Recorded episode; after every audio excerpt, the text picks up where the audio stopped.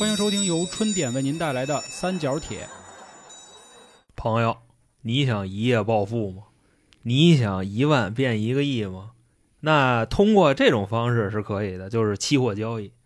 学会了入门，进场了入土啊！奥利给安排。大家好，这里是由春点为您带来的三角铁，我是老航。我是小娇，我是黄黄啊。今天呢，这个航哥反串一个啊，然后他主持的读书节目我也反串，然后我主持的金融节目呢，老航也反串。其实关于期货这个题材呢，在得有两年前了，老航提过一嘴，就是我们俩虽然第一家和第二家公司在一起上班是同事，但是从第三家呢就劳燕分飞了 啊啊，各自干各自的事儿。老航当时呢跟着他的父亲炒期货，那期节目呢，他聊了一下他在期货机构里老师跟他们聊的一些案例和他自己经历的一些事情啊。那会儿呢，还是那话。更多的光跟大家这个嗨了啊，就光聊自己的这事儿了。现在咱们三角铁的目的还是啊，跟大家一起成长，拔掉精神内耗。所以今天呢，期货这个节目作为金融题材，我们重新捡起来。但是这次肯定跟上回不一样了，给大家说说这个期货到底是啥。其实之前呢，聊过了股票啊，聊过了基金。按顺序来说，也该到期货了，对对对，对吧？期货，其实以后还会有什么贵金属啊、外汇呀等等。我觉得期货的魅力呢，就在于理论上，人家才是这个就是所谓这一类交易的根儿，对吧？对对对对对对，反倒不是股票，那基金就就更别说了。只不过说。现在一提到说好家伙玩期货大佬啊，这是吧？第一反应都这个玩期货 啊，玩期货。对对对，其实这个你有一千块钱，你也能玩期货啊。咱就说那意思，反正这听着就挺威风。是啊，期货，嗯，就你第一次听说这个期货是什么时候呢？我是听那会儿有一个女朋友，然后她说家里她爸啊啊就炒期货，然后就下去了。啊，就问 问，就就就飞下去了，是吧？对，就问问乐不乐意接受这样的家庭。刚想问你，就是人老老头现在还活着呢，知道吧？那娇姐第一次听说期货是什么时候呢？我也不记得了，现在我对这个没有任何概念。好好，那咱们先进入这个第一个环节，嗯，先给大家就是讲讲到底什么叫期货，就是这期货吧，你一听。就怎么就那么梗？你听着跟油漆那货。对对对，期货。但其实呢，我换一个别的品种一说，各位就能明白了。我说期房，你能明白是什么意思吧？那都急了啊！对啊，那肯定。这里边的期是什么意思呢？它对应的那个词儿应该是现，就是期货跟现货。什么叫现货啊？各位肯定都明白。你今天去你们家菜市场，你买了一头大蒜。你给钱，人家把蒜给你，这东西叫现货。你俩一手交钱，一手交货。嗯，但期货是什么意思呢？你跟那卖菜的说，我要你明年这时候的多少多少蒜，然后呢，咱俩商量一钱。你比方说吧，今年这蒜五块钱一斤，一万块钱一吨，对吧？咱俩就定一个合约，明年这时候我要一万块钱买你一吨蒜。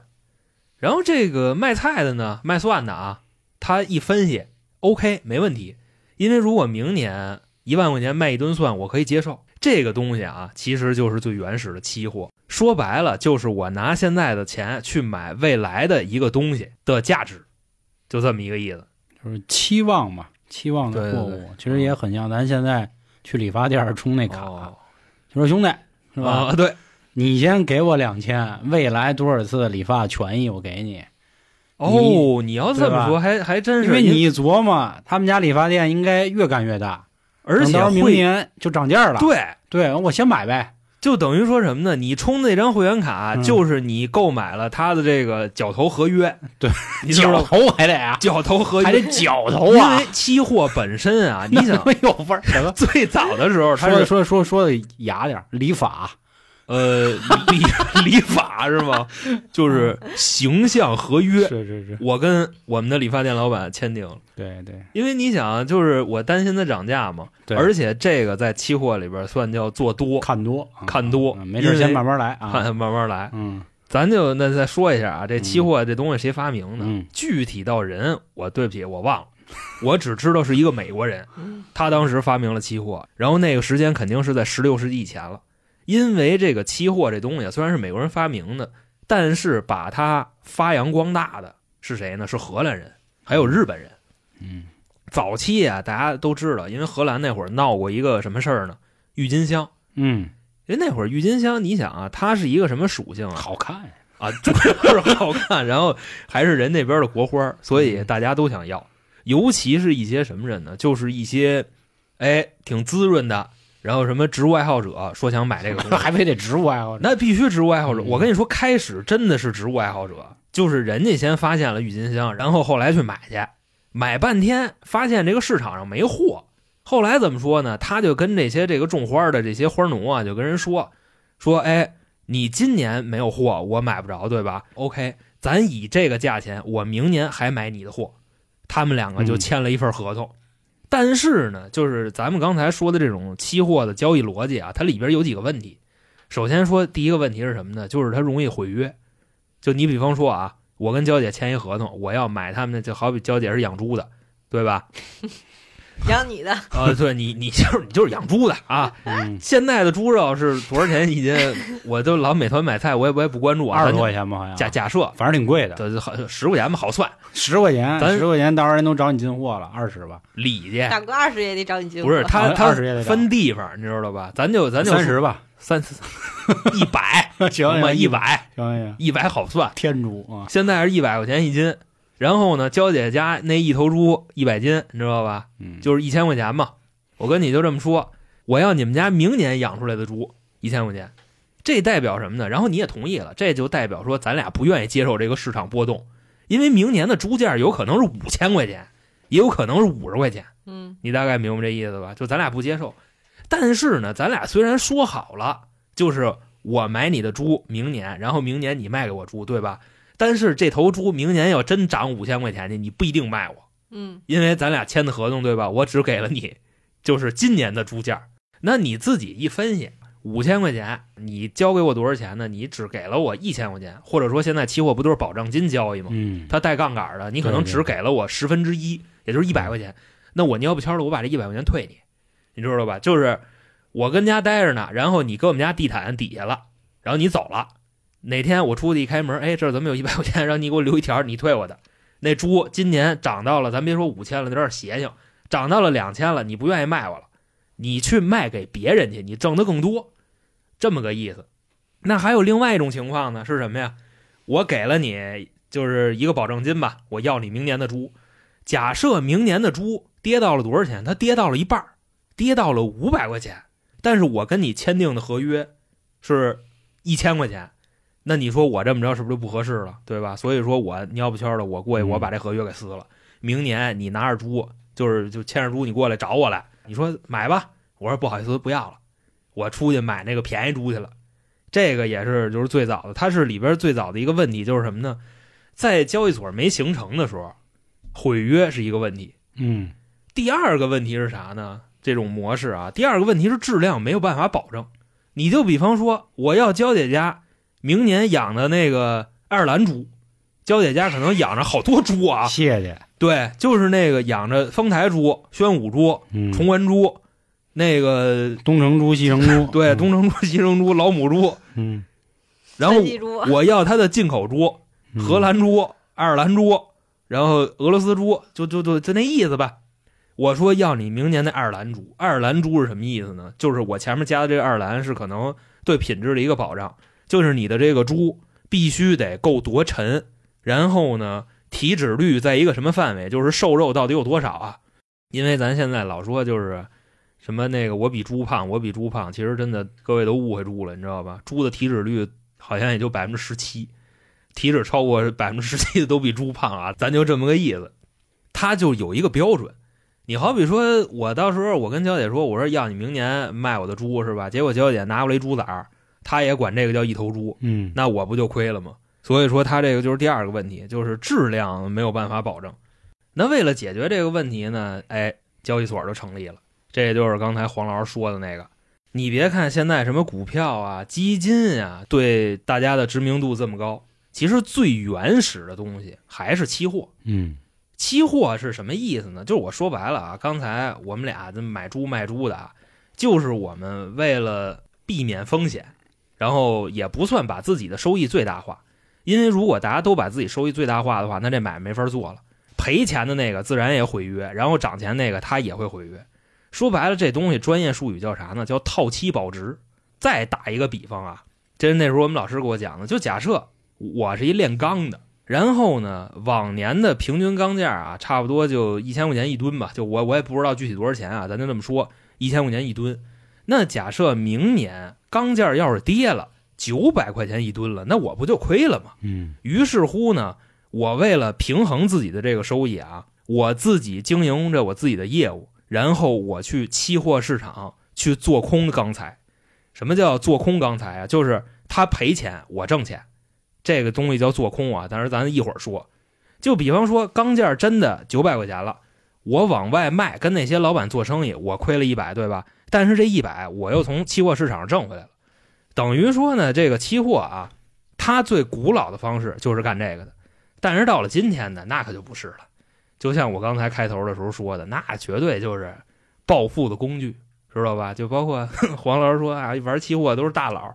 他为什么会说出这种话呢？就是你说这东西对普通人门槛很高吗？高啊！对，其实早些年间是非常高的，大概有多高啊？就是你好比说你玩股票，你去那个证券公司开户去啊，你到那儿就开，或者说呢，你填一个什么什么就是申请表，类似于就是什么跟渣男保证手册的，到时候这股市给你伤了，那跟我没关系啊，你得这自负盈亏。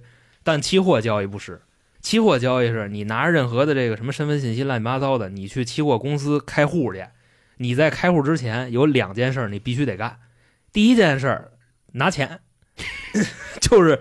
验资就是显摆，呃，也不能说显摆，不叫显摆。验资，验资就跟现在你开公司那个注册资本是一样的。注册资本它不用实缴，但是验资你必须得账户里得趴着去。确确认你有，你就好比说，就早些年间啊，就是有点相亲的这哥们说他炒期货，那他至少有五十万，对，五十万元人民币。现在也是啊，现在现在虽然是这样的，但是 我不是跟那个期货公司待过吗？啊，人家给你掏这钱。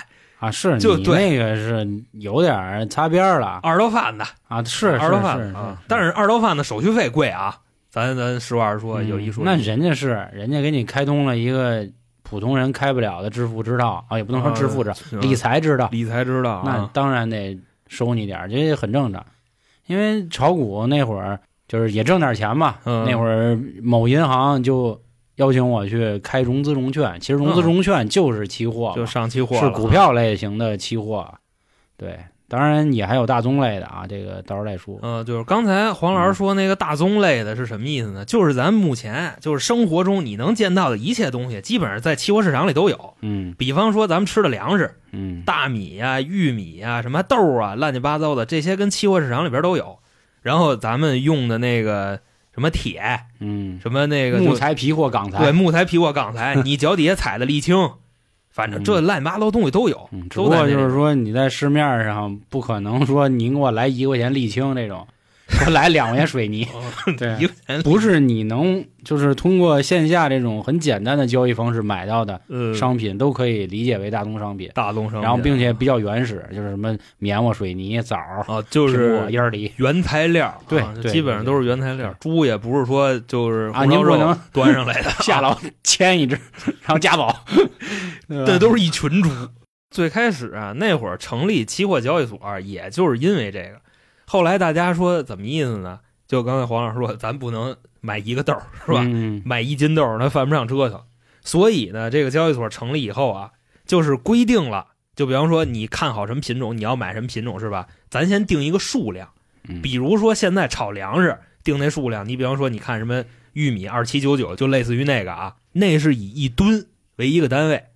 你比方说猪，可能也以什么就五百斤、八百斤一个单位。然后原油呢？你像美国那边按桶，按桶对一个单位，但是他那一个单位可不是一桶啊，他那个有可能一千桶，嗯，对吧？一桶你轱辘回你们家去，人也犯不上跟你起这急，嗯。然后黄金，黄金就稍微的那什么一点，黄金是盎司，嗯。但是呢，你像咱们刚才啊说的这些数量，嗯，然后还有一个什么呢？还有刚才我跟娇姐，我就要爱尔兰猪，对吧？嗯。规定的是什么呢？规定的是质量，就好比说我就要哪个哪个公司生产的，你那作坊那那我不要，这么个意思。但是咱们唯一没有规定的是什么呢？钱，因为它那个价格是波动的嘛。嗯，咱们期货也得按照一个算怎么说呢，合理的时间范围去期。我不能说好，我今天我预定您二十年以后的那豆嗯猪什么棉花乱七八糟的那个不现实，基本上都是就是几个月以后或者就是一年以后的。嗯那么一个情况。你像现在就我们这种交易模式，那还是比较传统的。当今的期货交易模式是什么呢？就是我是在买卖这个合同，我不是说找你买猪去，乱七八糟的。就算我炒期货，我到日子我也不跟你要猪，差不多是这么个意思。我只卖这个未来的那个合同，到时候肯定就会有什么双汇食品厂乱七八糟的把我这个单子按市场价接走，就这么一情况。那咱们说完了这个期货的由来啊，咱再就是稍微的说一下跟股票有什么区别。因为就是我觉着就不懂这个东西的小伙伴，肯定觉得它挺神秘的，而且它还是一暴富的工具。其实你从某种意义上来讲，确实是，如果你方向对了，你真的就暴富了。人黄老师他们公司不一人嘛，炒期货挣好几个亿，有那样的人，玩玩币的挣好几个亿。嗯，首先说啊，咱们国内的股票是 T 加一，什么叫 T 加一呢？你今天买的，明天才可以卖出去。它是为了防止那些这个投机倒把的行为啊，比方说就呱呱呱就那么买，那不行，就算是一种保护投资者的手段。但是期货是什么呢？期货是 T 加零，就是你在一天之内你可以无数次交易，哇哇哇，想怎么交易怎么交易。而且咱们国内的股票是单向的，就是只可以做多。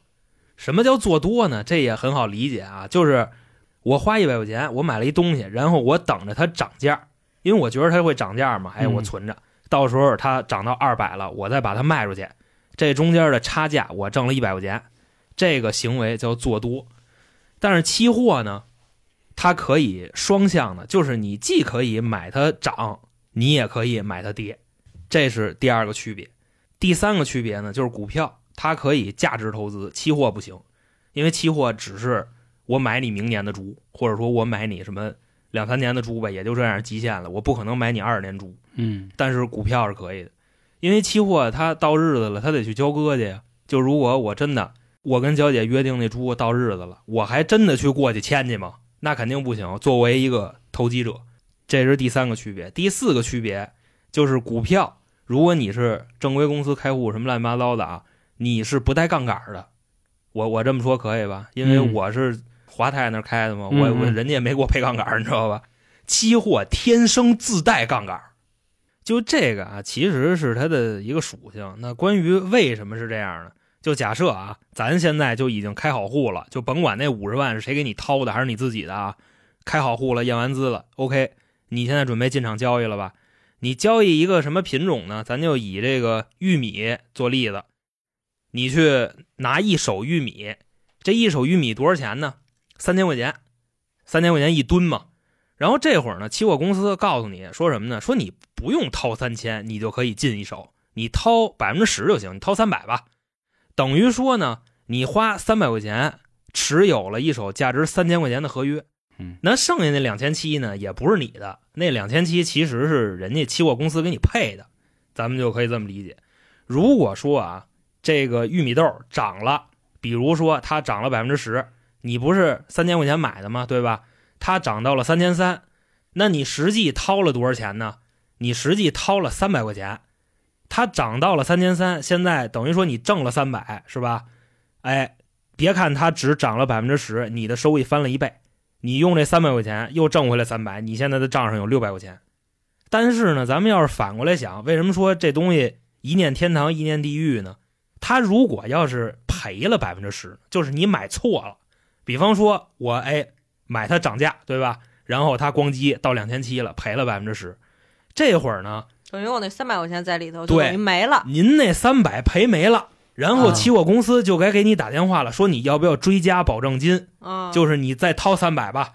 如果你不掏的话，那不好意思，爆我仓了对，就是所谓的爆仓，我们那两千七不参与你的赔，啊，我挣明白。就是我只能挣你钱，不能对，就不能负数。啊，对对对，嗯，所以这个为什么是期货的魅力啊？就是说白了，有人借你钱啊，啊，而且期货的一些东西呢，它的波动实际上没那么大。就比如你说枣、玉米，对吧？棉花，它能涨多少？它可能，比如一年它才涨了一毛钱儿，但是所以一毛钱需要加杠杆。你一毛钱，比如说你乘以十万的话，那就对啊，它多呀啊。对。然后再给大家解释一个啊，就是刚才咱们说了那个做多做空，对吧？嗯。做多这个东西呢，就很好理解，对吧？我买进来一个东西，然后我跟手里捂着，等它涨价了，我再给它卖出去。嗯炒股票不就这么一个道理吗？对吧？我看好这个公司的价值，等着它涨价。OK，这个行为叫做多。那做空是什么意思呢？就是对反向的，它往下跌我也挣钱，这个叫做空。反向的谁都理解，但是其实挺难理解。什么原理呢？我给各位解释一下。比方说，跌我就挣钱呗。是，但是没你想的那么简单啊。对，就得得告诉大家这个操作的手法是什么，就是这个原理。所谓原理是什么？来，因为你想啊，你做多的话，涨了你挣钱，它跌了你赔钱，对吧？嗯。做空是跌了你挣钱，涨了你赔钱。对呀。然后啊，它这个做空它是怎么实现的呢？好比说啊，现在娇姐，咱还是拿那个猪去举例子啊。你有一头价值一千块钱的大猪。这个时候呢，我要做空你这头猪，就是你的这个猪便宜了，我就挣钱了。我要做空你的猪，我怎么做空呢？我会先找你商量，我说娇姐，你能不能把这头猪先借我，知道吧？然后呢，你是市场上的一环呀，你说 OK 没问题，你把猪借我了，我在这个时候一千块钱我给卖出去了，这个猪卖出去了啊，我现在手里有一千块钱，然后呢，我就等着，可能过俩月这头猪只值三百块钱。知道吧？我再买回来一头跟你那长得差不多的猪还给你，那这个时候呢，我卖了你那头猪，我手里有一千，对吧？哎，我又买了一头猪，我花了三百还给你了，那七百我挣走了。妈差价呀！明白这意思吧？就是差价。说白了，做空是什么意思？我借过来一个，然后我卖出去，等到哎，我觉着差不多了，它跌到底儿了，对吧？我买一个再还给你，这个就是做空。嗯，你想做多，你挣的不也是差价吗？你挣的是那个涨的钱。做空是我挣它这个跌的钱，就跟股票里融资融券一样。融资就是我借钱要炒股，因为我知道这只股票要涨了，所以我赶紧借点钱。融券呢，我知道它要跌了，那你先把你们手里的股票先给我，啊，给我，然后我倒出去，就像这样。其实很多人很难理解做空这个事儿到底是什么意思。我觉得可以让于老师再举个例子，再说一下。就是怎么就做空了？那刚才那猪的那个可能就是根本根本都不太挨边儿啊，那一个实物嘛，对对吧？但是现在呢，有这么一帮人，他们在炒股票的时候，他们规避自己的风险啊，他们会花大量的钱在这个股市去去买票嘛，嗯，同时他们也会在另外一边场外做空股指。股指是什么意思呢？就是黄老师基金那期讲过了啊，股票基金都讲过，就是一个指数。对吧？你甭管是什么这个上证指数，什么深证指数，反正就是一指数。这帮人呢，他们会做空这个股票指数。就比如说啊，现在股票五千点，嗯，然后呢，一个点值三百块钱，对吧？因为它往上走一个点，我挣三百；往下走一个点，这不就赔三百吗？但是呢，我现在选择从五千点开始做空，它就往下走一个点，我就挣三百；他走十个点，我就挣三千。反正当时也有一帮人是这么干的。那还是那句话，为什么他往下跌就能挣钱呢？是因为我在开出这张空单的时候，我是提前把我没有的东西就给卖了，明白那意思吧？就是大家可以理解为拆对，或者是我口逼，我没这东西，我给他卖了。但是呢，等到它真的跌到一个份儿上，就比方说接回来了，哎，对我又买回来一个还给了你。就还用那指数说，现在是三千点，呃，跌了两千点啊！我三千点的时候已经把这些票子都卖了。他他他刚才说是值三百块钱，现在他跌到了一千五，因为我数学不好，咱就用一千五，等于不就腰斩了吗？是对吧？然后等于现在我花一百五就能买回来。对，然后我再还给我之前借的那个人，我再还给你，就挣那是那什么也一样，房我做空那个房地产，对对，我怎么做空？我先找一人，他有一套一千万的房子，就好比说海淀哪儿学区房值一千万，这好说吧？我跟他说：“大哥，我要做空这房。然后呢，你持有的这个房产，你肯定是做多的那帮，对吧？我说现在我要做空，那怎么办呢？房给我，我卖了去。我卖了一千万，拿回来了。现在咱俩就跟这等着。他要是涨了，比方说他涨到一千一百万了，那这个有房的人，他的这个财富是不是就增加了百分之十？反之，我这个做空的人，我这个大空头，我是不是就赔了百分之十？嗯，是不是这意思吧？反正涨了做空的赔钱，如果跌了做空的挣钱。这房子拿过来，哎，一千万我给卖了，卖完以后，等到它跌到五百万，我再买回来，哎，还您大哥。大哥，这房还是这房，我拿着五百万走了。但是呢，大哥的资产缩水了五百万，他那钱让我挣走了，就是这么个意思。嗯，这就是做空。说白了，做多是两步，买进来卖出去；嗯，做空是三步，借过来卖出去，再买回来，再还回去，再还，那就是四步，四步，那就是四步了。就是做空是，反正挺挺挺难的啊。对，就你就跟他说清楚，玩意儿挺梗啊，挺梗。这个就是做空，就这个原理大家明白了才方便。就是有可能以后您去操作的一些事，嗯，其实哪怕你跟自己一哥们打赌都行，你都可以做空，对吧？嗯、比如呃，说一些小点市场的事啊，就是做空这个东西，它一定在期货市场里它会很大。就比如说像咱们会囤点什么邮票，嗯啊，纪念币。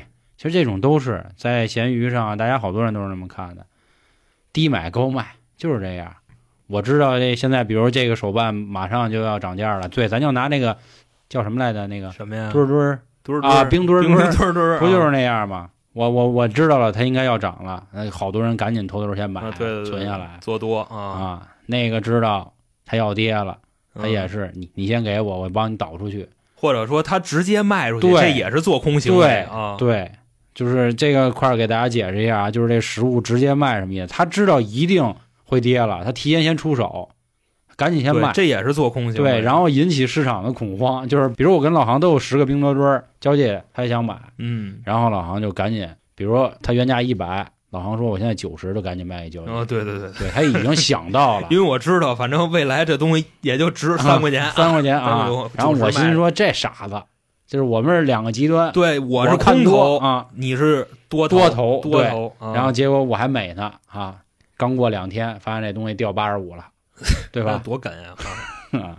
这也是一种，其实这个是一个操作的方法了，就是可能老航那冰墩墩指不定他怎么进的货，哎。这又是一个是，就是他背后的事儿。然后，反正你要是在这个期货交易市场上啊，就是这个做空只能这么干，因为在现实世界里，没有人会把房子跟冰墩墩先借给你卖出去。是是，你只能是去期货市场上，因为人家交易所有这种完备的体系嘛。对，他可以拿回来一份合约，然后去你卖了去吧。嗯，反正我也不怕你反悔。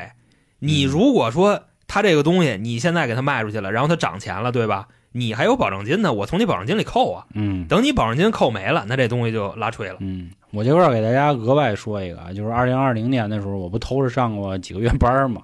啊，我当时去的公司呢是做 CFD 的，那个叫差价合约，其实它跟期货很像。期货呢，刚才老航有一点说的不太严谨啊，咱得说一下。就尽管咱们这帮小孩儿在这上玩，就比如牵扯到买猪啊，就是真的，如果你到了期没有达成这个承诺。你虽然是不用给这猪，你可能只是赔钱，嗯、但是人家背面实物那帮人，人家就是要么就得把猪给人家，嗯，要么那您就赔钱，是是这样吧？然后或者说差价合约也有可能是你找一第三方给你接走，你说这个就找别人接盘帮你。就我做的那个差价合约那个东西，反正我个人认为就是纯纯赌博。还拿股票说啊，刚才做期货可以看涨看跌嘛，嗯、或者也可以叫期权这个玩意儿。我们差价合约就是，这股票爱涨多少多少，爱跌多少多少，真跌了也没事也没有砸手里，就是完完全全我们两个的一个合约，就这样，它属于金融衍生品了，就玩的比较大。说再难听点就是一个场外赌博，啊，就是，但是你啊得找双方的，对吧？对对对对对，然后现在做差价合约的国家也不多啊，这个澳大利亚、越南。就是这英国这些地儿，美国肯定也有啊。反正咱们国内没有这个，因为这个东西，你想就更没有所谓的保护了啊，对吧？他在那儿看着某某汽车票，我跟老航，我们俩就在那儿打赌。我说他涨，他说他跌，到时候谁赢谁关键是你得配一对儿，你要是 咱俩都看涨，这事儿就没法干了。对对对对，这叫差价合约啊。所以其实金融的玩法，你听起来好像特多，又又有期货、股票、基金这那什么外汇、黄金。其实就是四个字儿嘛，高买低卖嘛，啊、呃，或者是供需关系，高买低卖就赔了啊！我跟各位说，别给那弄反了，对吧？高买低卖，对，嗯追涨杀跌肯定是没错的，呃但是高买低卖您就完蛋。但是这帮所谓的背后的这个机构吧，他就是盼着你高买低卖，就是所谓的割肉，对吧？反正让你站岗，对是，这样。因为在股票相对还好点儿，就是我说这个相对好，是比他们期货好点儿。他们期货那就大杀四方了。刚才咱不说了吗？嗯咱普通人要是承受风险，股票对是我可以一直拿着，对，它对涨跌乱七八糟的，只要这个公司它还没黄。对，但是期货可不是，期货是属于什么意思呢？您那点儿保证金，说白了啊，我刚才举的是十比一的杠杆，对吧？嗯那我都说多了。现在期货有那种一比一百、四百、八百的杠杆，就相当于什么呢？比如说啊，咱换一个东西吧，咱拿油举例子，下个月就马上打仗了，油价肯定会往上涨，对吧？你也知道会往上涨，我也知道会往上涨，但是这时候呢，你的钱进入市场的时候，那时候可不一定在涨啊，兴许一个特别小屁波动就把你的钱吃没了，明白这个意思吧？或者我再换一个思路跟你说啊，就是现在你像国内期货市场这帮人，已经很少有像咱们这种普通人了，基本上都是那些机构。你像我原先在那个机构的时候，干的是什么事儿呢？就是我看着他们那些盘手操盘啊，原本就是一个往上走的行情，他们非得往下走，为什么呢？因为他们看见有一个另外机构的钱进来了，他们决定把这个机构的钱吃了。因为这里边这个游戏就是谁钱多谁牛逼，明明全世界人都知道它得往上涨，但是就是在某个时间段它往下跌了一下，它往下跌的就这一丢丢，导致无数人爆仓，或者是可能半辈子财富就没了。要不他刚才说他原先有一女孩，女孩的爸玩期货的，这不现在也从楼上飞下去了吗？反正说的就是这意思，风险特别大。然后呢，还有一个特梗的事儿，就是我可能长这么大这辈子我都没见过这种情况，就是在二零二零年的时候，原油的价格跌到了负数，嗯，知道那档子事儿吗？就好比就是什么意思啊？现在咱们咱仨坐这儿，然后娇姐是一卖油的，你知道吧？我说呢，我找你买油，娇姐说好，这油白给您，您拿走，同时我还倒贴您三十七块钱。啊，二零二零年真实发生的事情。那为什么会发生这样的事儿呢？因为说啊，在这个二零二零年一月份的时候啊，国际油价基本上是七十美元一桶，嗯，是这价啊。但是呢，一月之后发生了一件什么事儿呢？对吧？大家都开始戴口罩了。到了四月份的时候，国际原油价格跌到了负三十七一桶，嗯，就是我买一桶油还还得还得拿走人三十七。当然并没有影响咱们啊，咱们该几块钱还几块钱。啊，对，呃，人家后来说嘛，咱桶贵主要是，咱咱就是桶太贵，但是为什么是这个情况呢？因为那会儿可能大家就都是戴口罩嘛，然后不怎么出门，这个供需关系它就被打破了。这个世界上的油就没有人要了，嗯那没有人要呢，那就存着呗，是吧？存着，到时候等好了咱再往外卖。结果存着存着存着，发现这个世界上的所有油罐子都被装满了。嗯，明白吗？就是存储的地儿已经没有了。然后你想，这些在这个市场上买期货的，比方说买多的人，对吧？就是从下往上买的这帮人，他可能快到日子了。你比方说，他是买的二零二零年四月份交割的那个合同，嗯那等到快四月了呢，该交割了吧？好啊，我得把我手里这单子卖出去，因为我不需要油啊，我只是一投机分子，嗯我要那么多油干嘛呀？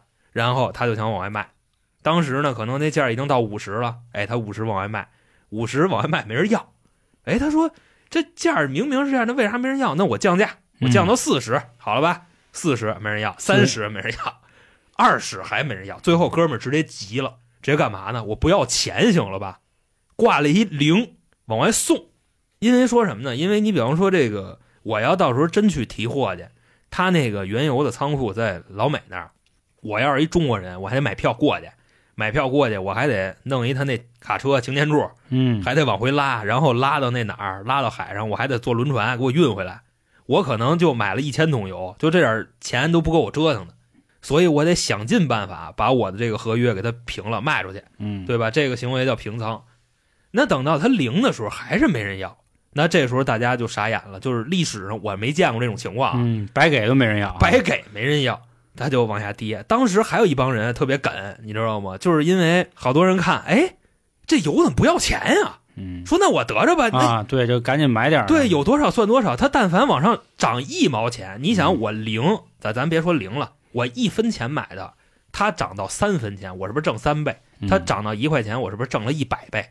对吧？大家就开始哎，嗯，吭吭的要买，结果发现白送给他们了吧？嗯就相当于零嘛，白送给他们了。他们马上面临这个交割的问题，就是马上要过去提油了。人交易所打电话了啊，嗯哎，下礼拜啊过来提油。啊，对，下礼拜 跟那旧金山哪儿？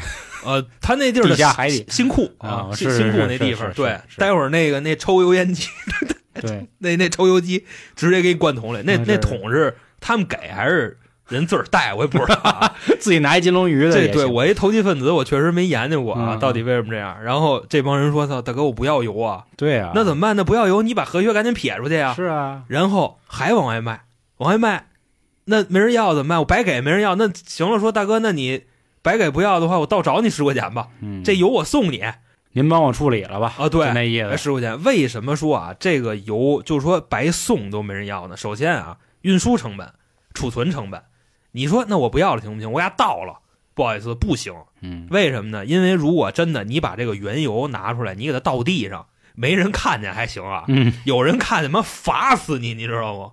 你敢把这玩意儿，你说你倒哪儿？你倒海里？那日本嗯，他往海里倒烂妈东西，那让全世界骂成什么样了，对吧？你说你倒地里庄稼还不长，嗯对吧？人老农过来味儿，嗯到胃里，喝了呀，那喝了不死了吗？嗯等于说这件事到最后，嗯那个原油的价格直接从七十三个月之内一路干到了负三十七。嗯负三十七什么意思呢？就是大哥，您拿走一桶油，那三十七块钱算我给您善后的钱，嗯，整体就是这样。给人打醒儿了，那会儿咱们国内有好多这个投资原油的用户嗯，都惊了，赔惨了，嗯怎么叫赔惨了啊？就是首先，人家买的甭管是原油的期货也好，还是什么合约也好，就是你哪怕这东西，就是你给它扔了，顶多是我这钱赔没了，对吧？嗯我花钱买的，但是在那会儿，这些人倒欠银行钱，就是他买了这个油了，他倒欠银行钱。哎，那天可能早上一睁眼一看嘛，就昨天油价不是有波动吗？一看，嚯，我怎么倒欠银行三十七块钱？大家都不明白，其实就是这么回事儿你买了这东西好，你承担后果，因为全世界各地的这个大油罐子全都是满的，全都是你的，对，全全都是你的，都没地儿搁。嗯，就这么一情况。这我觉得是这个期货上特别特别经典的一案例。对，所以告诉我们这个东西，呃高收益带来的是高风险就但是我说的这个高风险，可能这辈子就这一回。啊，那倒是这个不会爆仓吗？你说期货爆仓吗？还是原油爆仓？原油啊，就是因为谁都不要，到最后这个钱虽然是爆了，然后你投资者你还倒欠期货公司的钱。你比方说，咱还是按照那三千三百的那个事儿来说啊，我只出三百块钱，剩下两千七百块钱是期货公司垫的，对吧？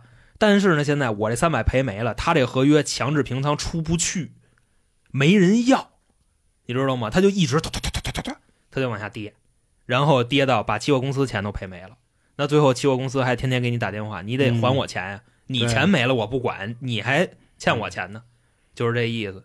你像那会儿啊，哪个国家就不说了啊，反正是有股灾，然后很多杠杆都死在里边了，嗯。因为出不去，对。对吧？跌百分之十，本身你的跌没了，我走了，结果走的时候配资公司出不去了，都有这种情况。嗯，就没人接盘了呗。对对对，嗯用一个那词儿说就是穿仓了，这都不是爆仓了，对，就就是穿仓。没来得及，嗯。就是这肯定是一种人，就比如说像我可能投这原油，我兜里就三百美，啊，它它跌的太猛了。还有一种呢，就是人会觉得不至于吧，对吧？